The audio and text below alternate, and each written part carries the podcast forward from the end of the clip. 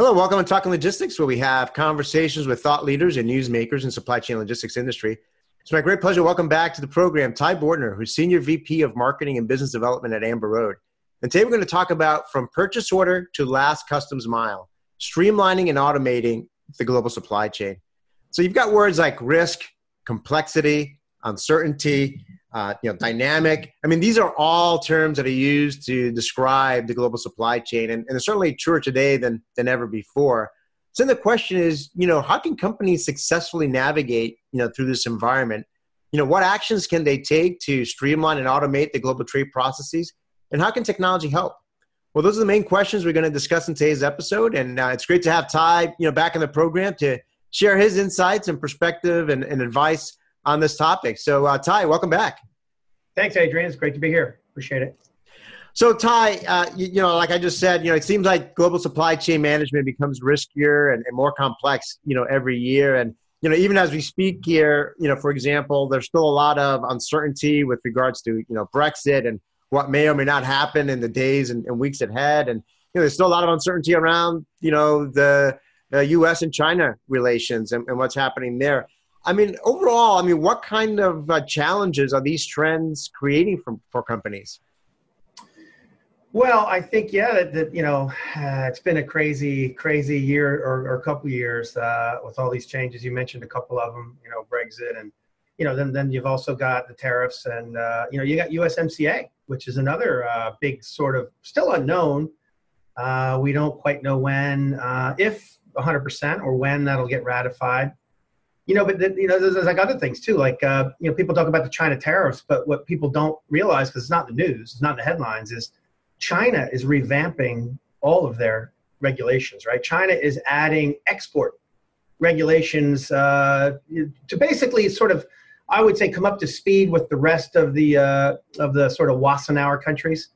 Um, and you know that doesn't get headlines. Nobody knows that. But you know, if you're if you're you know a multinational company and you got factories and plants in China and you're going to export your goods back out of there, well, you know, you're going to have to deal with these things. So, but to your point, all of these things, all of these changes, the unknowns, I think, I think what, what, what people look at, look at it is, well, I need to be agile and nimble. I need to have the ability to react whichever fork in the road, you know, the, the stuff takes, right?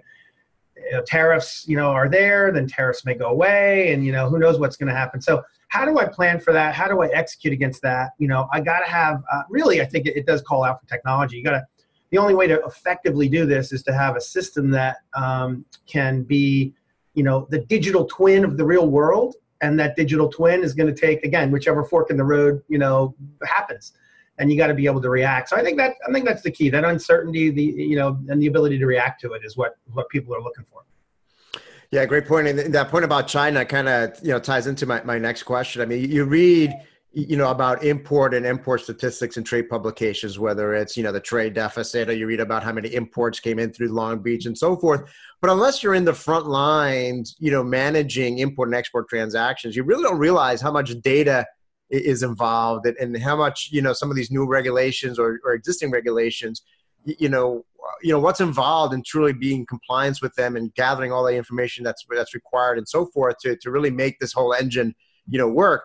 Um, so, you know when, when you look across you know companies and, and particularly your customers and so forth i mean what what separates the leaders from the laggards and how they gather and process data you know the data required to execute import and export transactions? Yeah well, first I'll say that uh, you are absolutely right that people do not realize, uh, unless you're in the trenches, do not realize what it is and what it takes to satisfy the requirements of moving goods across borders, right? So, you know, you start with that PO and executing the PO to a place halfway around the world that speaks a different language and all the amendments that occur against the PO and how do you manage that and you know, and you know, then you're gonna then you're gonna want to connect the shipments that come together against that PO. They're gonna move.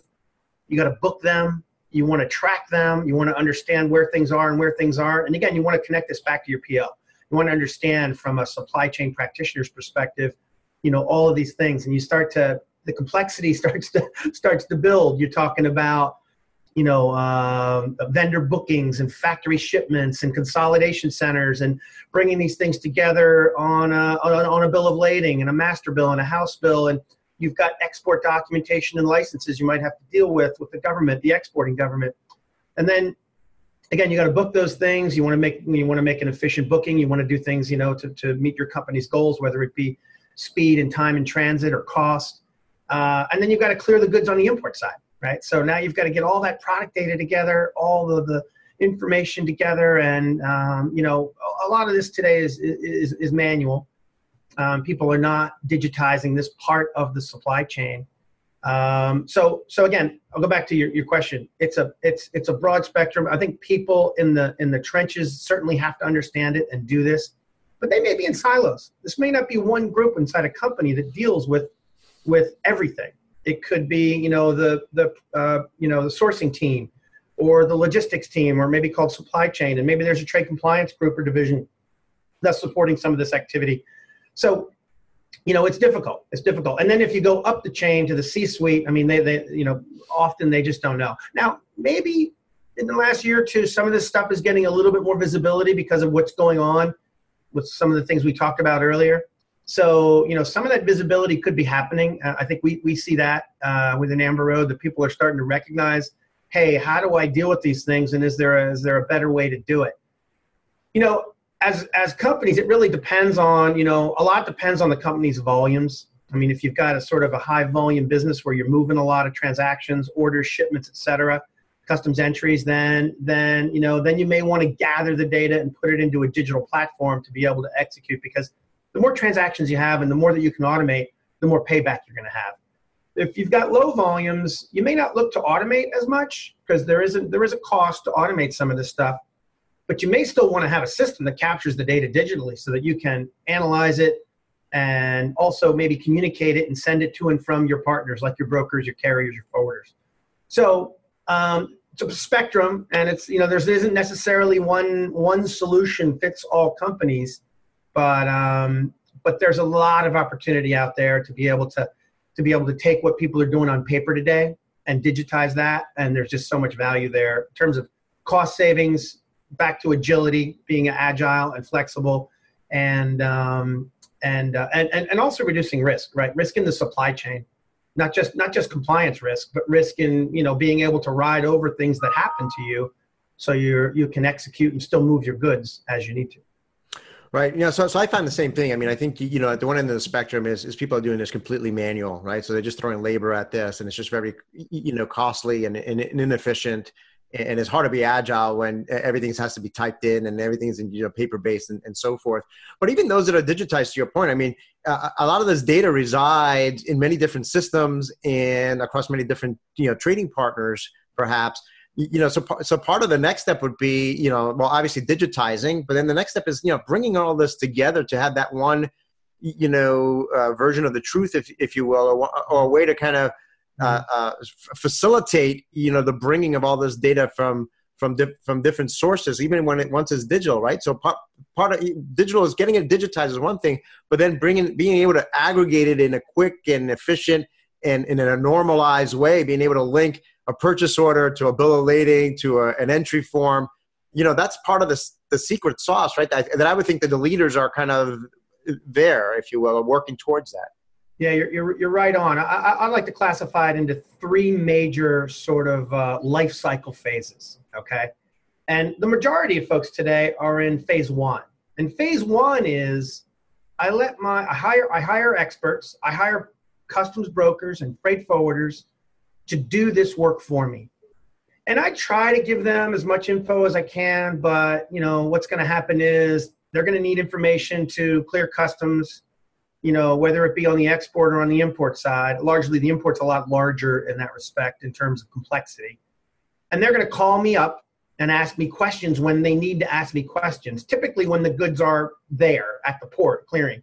Hey, uh, I need information about this to know what the harmonized number is of this because I don't have it, you know, in my system. So can you help me? And that takes time and could take days. And you know, customs holds up the goods movement. So but that's that's phase one sort of that's that's and, and again i'll just reiterate that's where it is today that's that's that's the majority of what's happening today phase two is digitizing data so getting all the attributes about your product records that are going to be needed for cross-border movement not just one country, but for all the countries these goods are going to move across, right? So having that digitized, uh, perhaps then sharing that digital information with my partners, with the, the brokers and the forwarders, so that I can start to leverage that that capability. And uh, you know, I'm still not at the point where I'm automating the creation of the transaction, which is what I'll get to in phase three.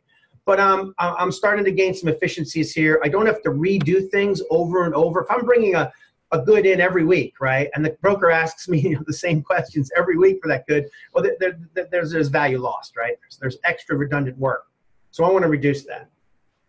And then phase three, which is which is where everybody's going and everybody's trying to get to, and it's it's uh, obviously not a simple thing, but this is what this is what certainly what Amber Road is doing is automating the buildup of that transaction. So being able to take that digital representation of product data, the digital representation of partner data, you know, your partners that you're going to need information, which includes your suppliers, and then having the transactional records, which are coming into the system digitally. So that could be things like a purchase order, could be a sales order, could be a bill of lading, a packing list, a commercial invoice, an ASN.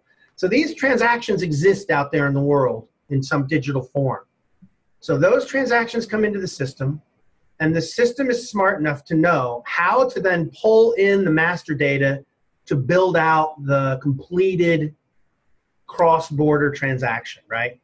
And that's phase three. And that is where the value lies, right? That is where we, uh, I mean, just start to do the, do the, you know, start, how many transactions are you dealing with? And if it takes me X amount of people and X amount of communication and forwarder time and broker time, and you're paying all these folks a lot of money to do this, and now you can have a software system that does the bulk of that work, maybe not everything, but the bulk of that work, you know, you can start to understand that you can reap, reap, reap huge benefits. Um, the, the last leg, the last leg of a journey is, um, you know, start to coin this term, the, the, the last customs mile. You know, so you can build up all this transactional data and you can hand it off to your broker or forwarder, and there's great value in that. But you can also have the capability to take it the next step. So go ahead and directly file that transaction with customs. Again, whether it be an export or an import, whatever country you're doing business in, so now you're taking that complete digital journey of the transaction, let's say from PO all the way to customs entry, and automating the process and including that, that tough little step. I say little because honestly, a lot of it is, is not as large as all the other work to build up the transaction, but to be able to take that, hand it off to customs digitally, and then there's just another level of value that's just risen up and created. Does that make sense? Yeah, no, I, and, and, you know, you, you touched upon what was going to be my, my, my, next question. I mean, you, you talked about the last customs mile. I mean, you, know, you hear a lot about last mile in the retail sector, right? As it relates to, you know, home delivery and everything else. But, you know, as you just talked about, there is this last mile, you know, component with, re, with regards to customs compliance too. And, and you can describe it a little bit there. I mean, I, I, can you elaborate a little bit more about that and, you know, what, what, what, what's involved and, you know, are, are, companies doing this today, or are they relying on third parties to do this last mile for them? And is is technology helping them perhaps do this on their own now? how's that working? You know, it's interesting. Uh, I want to say it's 2001 or two. I'm not sure of the exact year, but U.S. Customs came up with a, a new regulation. It was called remote location filing. So prior to that, you needed to be in the port of where you're bringing goods in to file it. In other words, you could not be on a computer somewhere in San Diego and you're filing in, uh, you know, you're filing in Baltimore, right? Wasn't allowed. But remote location filing said, okay, you don't need to be at the port to file. You can be wherever, right? It's the, you know, the internet age was here, or, you know, back then. And, and, uh, you know, certainly a lot of people thought, customs thought, U.S. customs thought that would create this opportunity for not only brokers to become more efficient, to be able to do you know centers of excellences within their organizations to be able to help help their own customers file these things throughout the country, but thought that you know companies would say, well, I, I can do this myself. I'm going to go ahead and, and create, uh, you know, I'm going to need technology to do it in some way, shape, or form. The reality was back then, what those companies would have had to do was take what their customs brokers were doing for them and essentially take those people and, and, and hire those people effectively. and, and and and you know maybe they couldn't do it as well as the customs broker who does it for an absolute living, right? And so taking people that are keying in data off commercial invoices, you know, they're looking at they're looking at their commercial invoice up on a on a, on a template and typing the data in and doing all that. Bringing that in house was not that appealing, right? And technology today, software companies have evolved, as I mentioned earlier, from an automation standpoint, where it is now possible that you don't need to have those people to do all that work. In other words, the software can do that work. So, and this is just happening, right? I mean, even within Amber Road, we're, we're just, we, we, like I said, we, we spent a many, many years building up the transaction, and we're just now having the ability to file the transaction to that last customs mile. So, we think it's a game changer. We think this is a game changer for the industry people have been looking at being becoming self-filers for a long time. They haven't really done it. I think the percentage in the U.S. is, is like five percent of companies self-file. But we think the capability of the automation, not just having to rekey the data in, and the connection to the custom system, is a game changer, and people can now take advantage of that and create a lot of value. They may not want to do it. They may still want to leverage their brokers and forwarders to do the filing and building up that transaction in an automated way and handing it off is still valuable now in Europe, in Europe, the uh, it's a lot more prevalent. Um, I'm not I'm not exactly 100% sure why. I don't know that anybody knows why, but in Europe, the amount of self-filers that exist are you know maybe 30 to 40% of companies are self-filing today. So um, you know it's interesting. Again, I'm not exactly sure why, but that, that is a difference between let's say the U.S. and Europe, and then the rest of the world is is largely you know using brokers and forwarders to file. Um, Right. Yeah. No, I think uh, you know that, that would be an interesting research question to understand why that that uh, is more prevalent uh, in Europe. But but I think I, I agree. You know, I think um, you, you know w- with your point. You know, being that historically, you know, a, lot of uh, importers, for example, that you know they would look at this and say, you know, it makes no sense for us to bring it in house because it's just you know it's just a very very labor intensive exactly. you know, process. We don't have the internal expertise to do it, and and so forth um, but now, you know, with uh, you know the technology capabilities are available today and everything we just talked about, you know, it becomes you know an option, you know, that might be worthwhile, you know, considering. Um, I, I want to circle back, kind of ch- changing gears a little bit now. You know, talking about the tariffs and and um, you know, you know, when I talk to a lot of companies with new tariffs being imposed by you know U.S. and China and, and others, a lot of companies are looking at you know how you know to best navigate them. And, and, you know one of the things it's not necessarily new but i mean i think many companies perhaps haven't explored it in the past is to take advantage of you know duty you know deferral you know re- regimes whether it's you know here in the us foreign trade zones or you know customs warehousing in europe. I mean what's what's required ultimately to, to implement uh, and manage you know duty deferral you know particularly from a from a technology standpoint yeah, well, um, let me first start by explaining it a little bit for the viewers so they understand. So, what duty deferral means is uh, governments all around the world create uh, a set of regulations that allow you to bring goods into the country in a temporary zone, if you will, so that you're not you didn't pay duties on them yet, and you may keep them there for you know certain different periods of time depending on the country and the regulation, and you've deferred that duty and maybe only bring them out of that zone when you're ready to sell them and gain revenue, right? So, um, you know, from a cash flow perspective and, and, and, and the sort of time value of money, you know, you can, you can see the advantage there. Um, and there are multiple different uh, regimes, if you will, regimes meaning regulations. Uh, you know, there's, there's just bringing in a good and housing it there and then, and then, you know, just pulling that good out and selling it. There's also manufacturing. So China is well known for this. There's a, there's a famous uh, uh, regime in China called processing trade, and it's you know it's what it sounds like. It, it allows people to bring in raw materials into China, leverage the low cost labor, um, which isn't as low cost as used to be, but it's, it's changing. Leverage that low cost labor, build a product, and then send it back to Europe or the United States, right? But but you've never actually paid duty on that raw material, right? You, you, you bring it into a zone, you build it, you send it out, you never pay duty. So, so again, there's different types. There's a sort of just bring it in, take it out, and then there's manufacturing, or you're bringing in raw materials, building something. And what's happened is, uh, and, and what you need to do, you need to prove to the government, to customs, that you accounted for everything. So essentially, what duty deferral means, it's a virtual accounting system. You just have to have a record that says, here's what I brought in, here's what I took out, here's, you know, I paid duties if I brought it into the country. I didn't pay duties if I took it, you know, back out.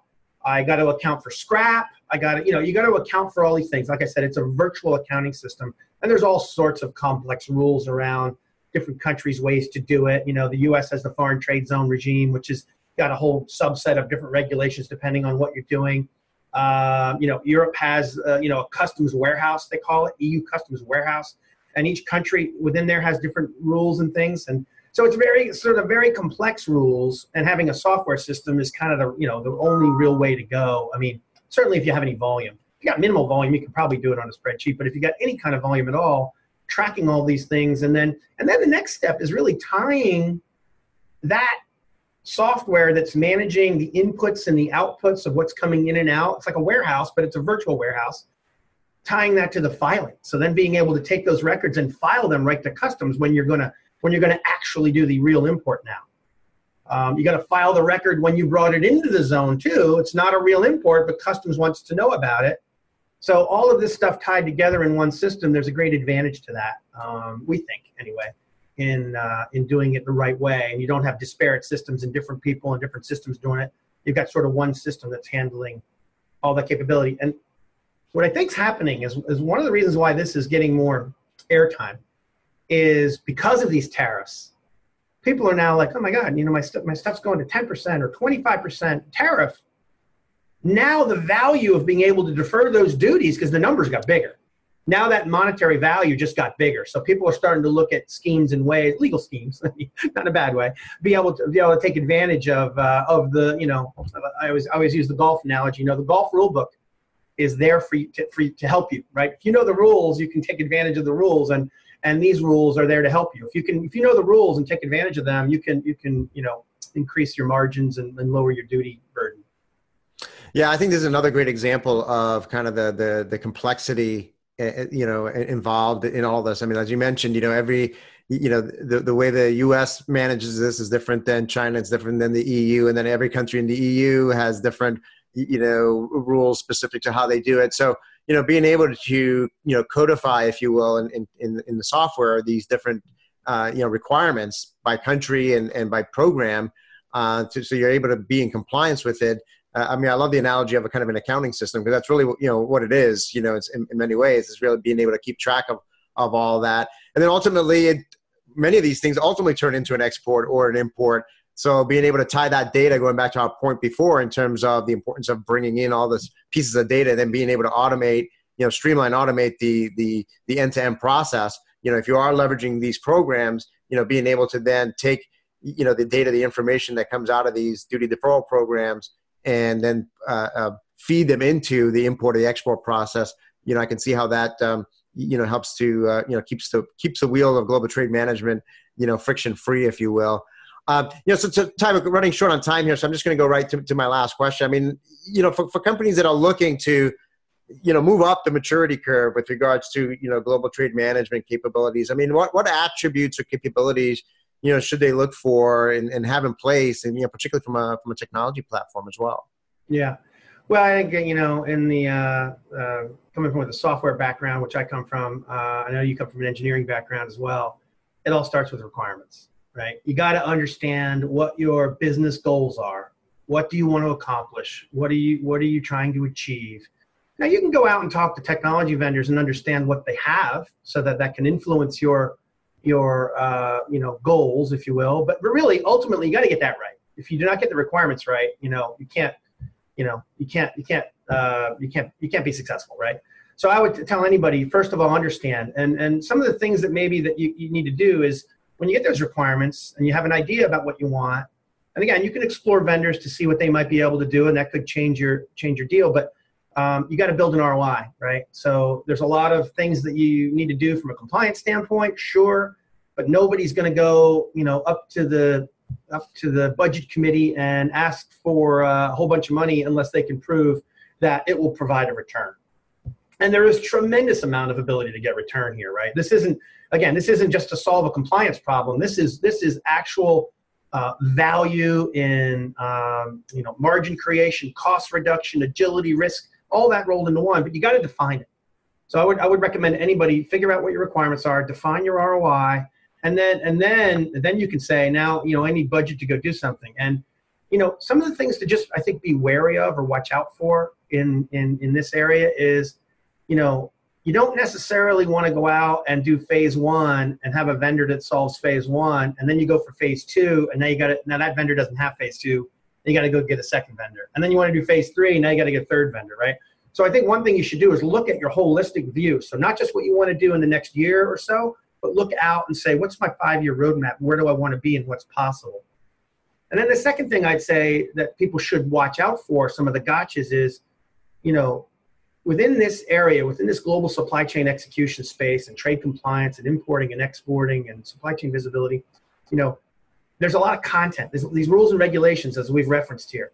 So look to see if your vendor, you know, are you gonna again, are you gonna have to go to multiple vendors to solve the problem, or you're gonna be able to go to a one-stop shop? Also, some vendors they have a software vendor, but they don't do the implementation. So then you'll have to go to a third party to do implementation, right? So you gotta just just evaluate that and make sure that you understand that if you want to have one vendor that provides things like the software, the content, the hosting, the implementation. If you don't, I mean, if you want to have multiple vendors to do that, that's fine. But just just be aware of that as you're going through an evaluation process. Is what I would what I would recommend for folks.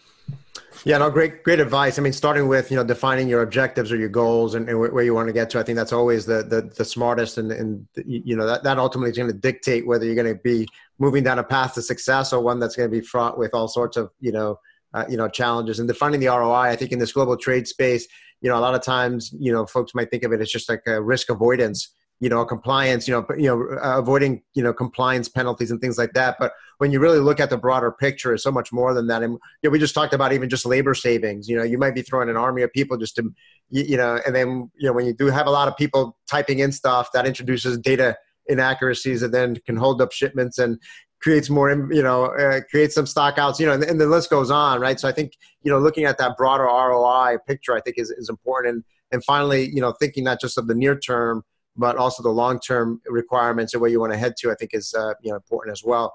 Well, Ty, you know, we, like uh, particularly in this topic with global trade, we, we could probably spend hours talking about everything that's going on here, but I think we hit some of the highlights. You provided some great uh, food for thought and advice for our listeners. So, again, thank you for making the time to be with us today.